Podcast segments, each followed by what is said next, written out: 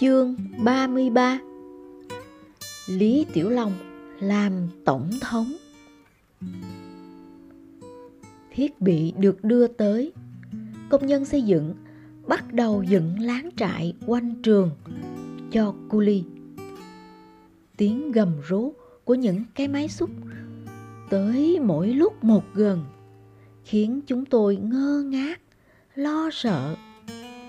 Dù đã được báo trước, cô Mốt vẫn kiên quyết lên lớp dạy chúng tôi.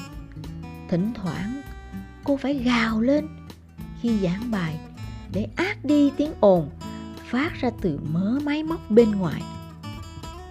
Cô Mốt đã trả lời lá thư cảnh báo từ BN bằng cách khẩn cầu người đứng đầu BN đừng cho giật đổ trường chúng tôi. Cô cũng xin được gặp trực tiếp ông ta. Lá thư của cô chẳng được ai để ý. Chúng tôi đối mặt hết thử thách này đến thử thách khác. Trách nhiệm nặng nề nhất đặt hết cả trên vai cô mất. Từ khi thầy Ha Phan qua đời, cô có trách nhiệm dạy tất cả các môn, giải quyết tất cả những khó khăn về tài chính, chuẩn bị cho các kỳ thi, đối mặt với lời đe dọa của ông Samalikun. Và giờ là khó khăn lớn nhất. Mối đe dọa từ những cái máy xúc. Người thiếu nữ ấy phải một thân một mình đối mặt với tất cả mặc dù chúng tôi đang vấp phải tình huống nan giải ấy, cô mết vẫn ngẩng cao đầu nếu chúng tôi thấy bi quan cô sẽ cùng chúng tôi nói chuyện về hai cái cúp và nhắc cho chúng tôi nhớ rằng đó là phần thưởng dành cho những người không lùi bước trước khó khăn thử thách. Chúng tôi được lên tinh thần và tiếp tục vui vẻ học tập cùng cô mết nhưng tâm trạng vui vẻ không kéo dài được là bao. Bởi vì ngay sau đó, chúng tôi nghe thấy tiếng xe phanh phạch của ông Samadikun. Chúng tôi nhốn nháo, chuẩn bị nghênh tiếp ông ta. Cô mốt vội sắp xếp mọi thứ đâu ra đấy. Chuyến thanh tra lần cuối cùng của ông Samadikun khiến chúng tôi rất lo lắng. Giờ rốt cuộc cũng đã đến. Nếu thất bại, chúng tôi sẽ không phải đợi những cái máy xúc làm phần việc của mình. Vận mệnh của chúng tôi nằm cả trong tay ông Samadikun. Tuy nhiên, lần này chúng tôi thấy lạc quan hơn. Mọi thứ đều đã có. Tủ y tế, dù chỉ có mỗi một loại thuốc APC và siro chiết xuất từ sau, một chiếc bảng đen và khăn lau mới được mua bằng tiền thưởng đợt lễ hội quá trang vừa rồi. Nhà vệ sinh chẳng rộng rãi gì mấy, chỉ vừa đủ một cái thùng chôn bên dưới. Có nghĩa là bọn học trò chúng tôi không còn phải lủi vô bụi mỗi khi thấy buồn nữa. Trông rất ổn. Áo sơ mi đứa nào cũng đủ cúc, tóc chải gọn gàng, đứa nào cũng có dép. Dù chỉ là đôi cưng hai làm từ lớp xe ô tô, không đứa nào mang ná cao su, quần áo vẫn còn bẩn tí chút. Đó là quần áo của tôi, cô Cai và Sihadan. Chỉ có vài vệt nhựa cây mờ mờ trên áo. Bản điểm của Harun cũng đã được chuẩn bị xong. Chúng tôi đã cố dạy cho Harun rằng câu trả lời chính xác cho phép tính 2 cộng 2 là 4. Nhưng mỗi lần chúng tôi đố câu ấy, Harun vẫn cứ giơ ba ngón tay. Cô Mết bảo chúng tôi chuyển cái tủ trưng bày từ trong góc ra đặt gần bàn cô để ông Samendikun có thể trông thấy hai chiếc cúp được rõ. Sahara chạy như bay ra giếng và trở về với một cái ẻ lao và chiếc xô. Nó hì hụi lao chùi tủ để hai chiếc cúp được trông thấy rõ hơn. Giờ chúng tôi đã sẵn sàng chào đón ông Samadikun. Cô mết cho chúng tôi xếp thành hai hàng, một bên trái, một bên phải tủ trưng bày. Thậm chí cô còn dạy chúng tôi mỉm cười hãnh diện khi nhìn hai chiếc cúc nữa kia. Hai chiếc cúc là minh chứng chính cho ông Samadikun thấy được sự nỗ lực của chúng tôi. Mà thôi cái ý định đóng cửa trường đi. Chúng tôi thấy căng thẳng lắm nhưng đã sẵn sàng. Cô mất cười thật tươi. Cô nhìn quanh để xem có bỏ sót thứ gì không. Đột nhiên cô khựng lại khi nhìn lên chỗ tường bên trên tấm bảng đen. Trong cô như thể thấy ma, gương mặt sáng hồng bỗng trở nên tái đi. Chúng tôi nhìn theo hướng mắt cô. Ôi không! Chúng tôi ngay lập tức nhận ra rằng chúng tôi đã quên mất những tấm ảnh tổng thống, phó tổng thống và quốc quy Garuda Bankasila. Chuyện là do chúng tôi chưa nhận được những thứ ấy từ Kaya Abbaani, cửa hàng cung cấp trang thiết bị trường học ở Tăng Sông Băng Đàn. Chúng tôi cũng đã hết lần này tới lần khác đến hỏi ông chủ tiệm về mấy thứ đó nhưng ông ta bảo tiệm không còn và đang chờ chuyến hàng mới từ Jakarta. Những tấm ảnh ấy là yêu cầu quan trọng nhất. Không có các ảnh ấy, coi như mọi thứ khác chẳng còn ý nghĩa gì nữa. Ông Samarikun sẽ không nghe lời phương bua từ chúng tôi đâu. Đối với ông ta, rõ ràng chúng tôi đã quá cẩu thả. Tiếng động cơ phanh phạch ngừng hẳn. Ông Samarikun sắp sửa bước vào. Mới một lúc trước, chúng tôi đã sẵn sàng là thế.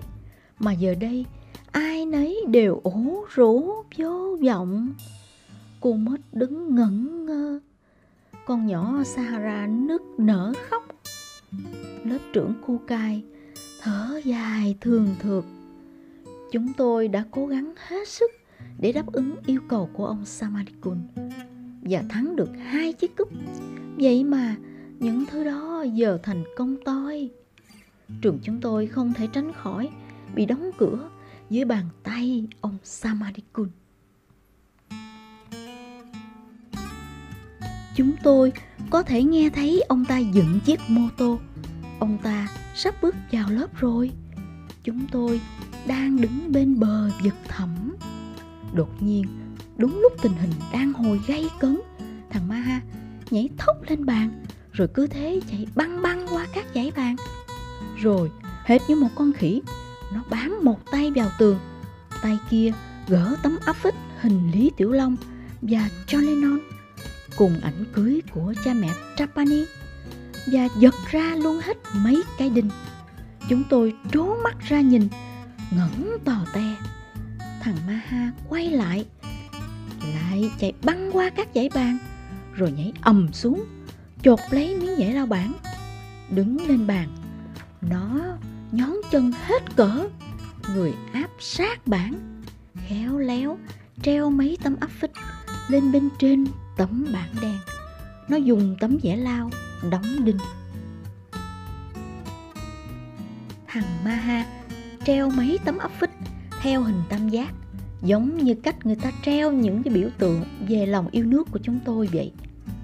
Ở đỉnh tam giác, vị trí dành cho quốc huy, Garuda Bankasila, nó treo ảnh cưới của cha mẹ Trapani. Góc phải là ảnh Lý Tiểu Long đang mỉm cười thể hiện quyền lực của tổng thống cuối cùng là John Lennon treo ở chỗ dành cho phó tổng thống. Maha trở về hàng, chúng tôi không thể hiểu nổi nó vừa làm cái gì vì quá sợ ông Samadikun và đang mường tượng trong đầu số phận của ngôi trường mình. Chắc là trường chúng tôi sẽ bị giật đổ chỉ trong phút chốc mà thôi. Ngôi trường cũ kỹ của chúng tôi đã gần 100 tuổi sẽ bị giật đổ chính hôm nay. Trong lúc tinh thần chúng tôi đang bấn loạn lên như thế, ông Samanikun đột nhiên đứng trước mặt chúng tôi. Không ai dám hó hé hay liếc ngang liếc dọc gì cô mất thì run rẩy. Ông Samalikun lấy ra một tập tài liệu với bản liệt kê những danh mục cần kiểm tra. Cặp mắt của ông lia khắp phòng, hết góc này đến góc khác, và rồi ông ta bắt đầu hạ bút.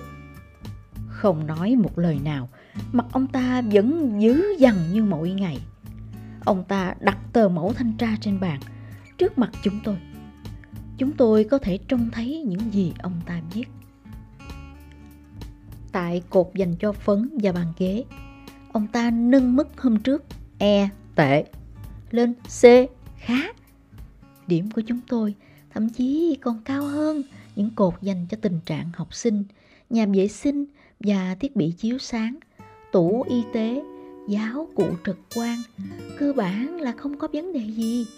Nhưng chúng tôi lo ngay ngáy khi ông ta dò tay đến cột, biểu tượng quốc gia ông ta nhìn lên bên trên tấm bảng đen. Hình như ông ta phải cố gắng lắm để có thể nhìn được lên tới trên ấy. Mắt ông ta nheo lại. Ông ta tháo cặp kính dày cột ra, rút khăn mùi xoa ra khỏi bao. Chùi chùi mắt kính rồi đeo lên.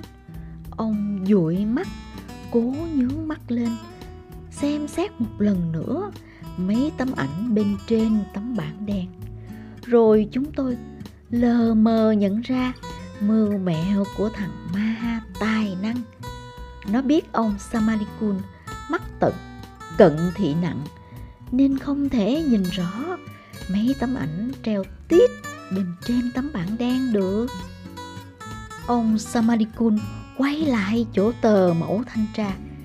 Trong cột dành cho biểu tượng quốc gia điểm của chúng tôi được nâng từ F không có lên thành A đầy đủ một cách hết sức ngoạn mục ông Samadikun chẳng mảy may hay biết rằng chính quyền tối cao của nước Cộng hòa Indonesia đã bị Lý Tiểu Long và John Lennon xoán mất.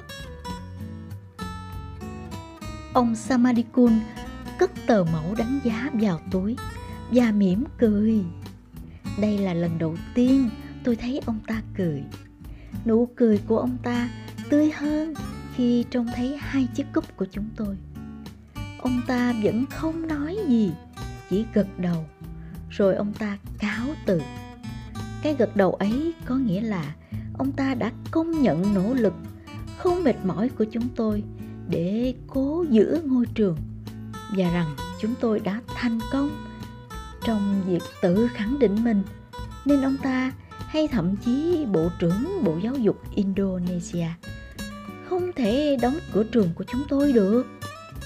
Sau khi ông samadikun đi khỏi, chúng tôi nhìn maha thán phục. Như thường lệ, nó phát ra cử chỉ khó ưa, nhưng buồn cười đó, nó cười với thần tượng lý tiểu long của mình trên tấm áp phích thế võ rồng chiến đấu đến hơi thở cuối cùng. Lý tiểu long cười lại với chúng tôi khi thằng ma ha hỏi xin cô mít cho nó treo ảnh lý tiểu long. Nó đã đưa ra một lý thuyết rằng định mệnh xoay dần và rằng sẽ có một ngày tấm áp phích đó sẽ được diệt hôm nay cái lý thuyết ngớ ngẩn đó của nó đã được chứng minh là đúng